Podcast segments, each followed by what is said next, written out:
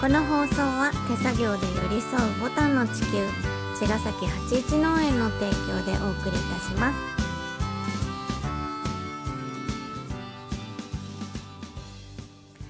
皆さんこんばんは八一農園園長ゆうですこんばんは、ファーマーアキラです。八一オーガニックラジオ、今週もよろしくお願いします。よろしくお願いしますはい昨日さうん、あのアップサイクル大学のうん、 4限目、四限あ目。のオフラインの講義うん、を受けてきたんですけどうん、あの谷口孝久さんっていう活動家のね、うん環境活動家うん、素敵でしたね。ねえ、うん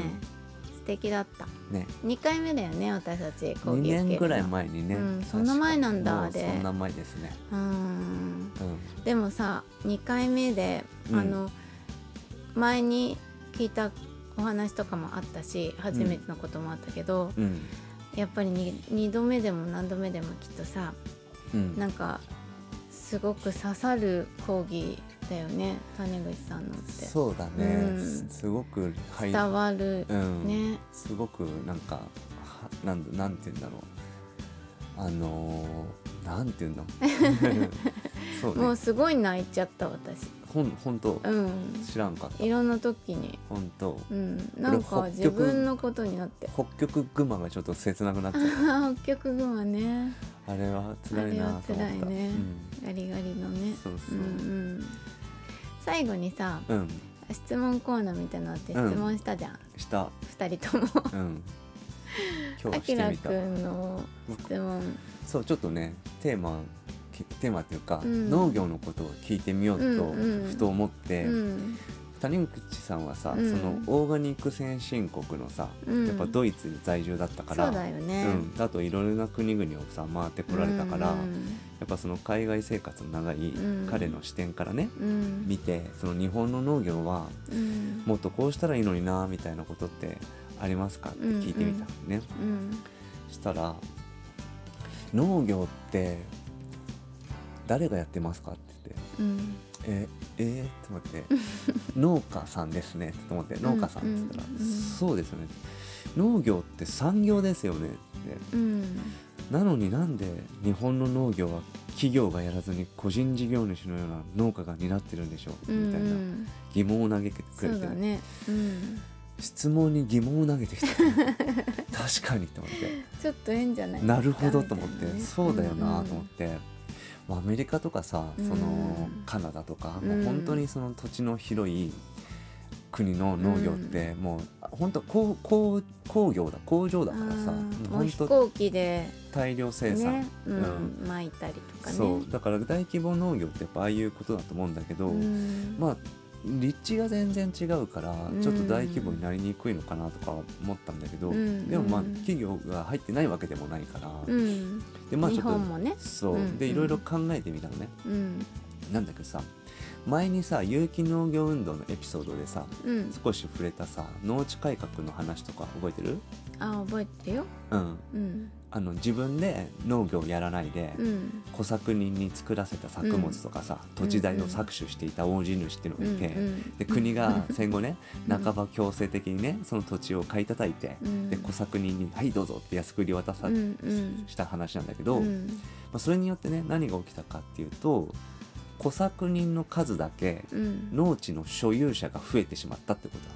そうだね、うんだいぶバラバラバラしたねそうで結果ね うん他の国はさっき言ったみたいに大きい大規模農業が主流になるんだけど、うん日本はねその結果小規模農家が主流になっていったうわけ、んううんんそうするとまあ機械の稼働率も低下してうん食料自給率も低下したっていう感じなんだよね、うんなんだけどその逆にね環境を守るっていう目線で見るとね、うんそれが実はメリットになってるなとも言えるんじゃないかなと思って、うんなるほどうんっていうのはねやっぱ企業活動ってうん資本家が儲かるなと思った事業に対して投資する活動でしょ、そううん、なのでその歴史的な経緯で見るとねうんたくさんの農家さんが土地をねもうやらないっつっていいですよっつって、うん土地を手放さないと大規模農業は難しいっていう現実があるわうんうんけ、うんで生産性の高い農業っていうことになるからうん農業従事者を減らす必要がまずある、うんうんで、まあ、要は人件費のコスト削減っていうのが課題になるわけううんん、で仮に農地をね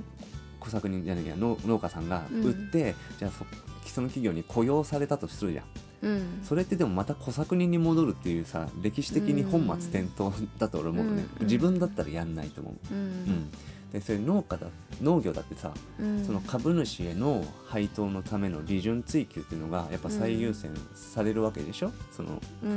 ん、例えば株式会社だったらねそういうことそういうこと、うんうんなのでその効率化っていうのとさ収穫量を重視するから、うんやっぱ作物は単一栽培で効率化するし、うんそうかやっぱ収量を上げるためには化学肥料とかさ、まあうんそれに伴って農薬を投入し続けるっていうことになるから、うんやっぱりその経済合理性の追求だと環境破壊の原因には間違いないなってなるわけ、うんだからない方がいいなってちょっと思ったんだけど、うんそうまあ、結論としてねうんそう僕の立場からすると、うんうんやっぱ日本の農業が、まあ、大規模にならない方がいいんじゃないかなっていううん思う。そうだうね、んなんかその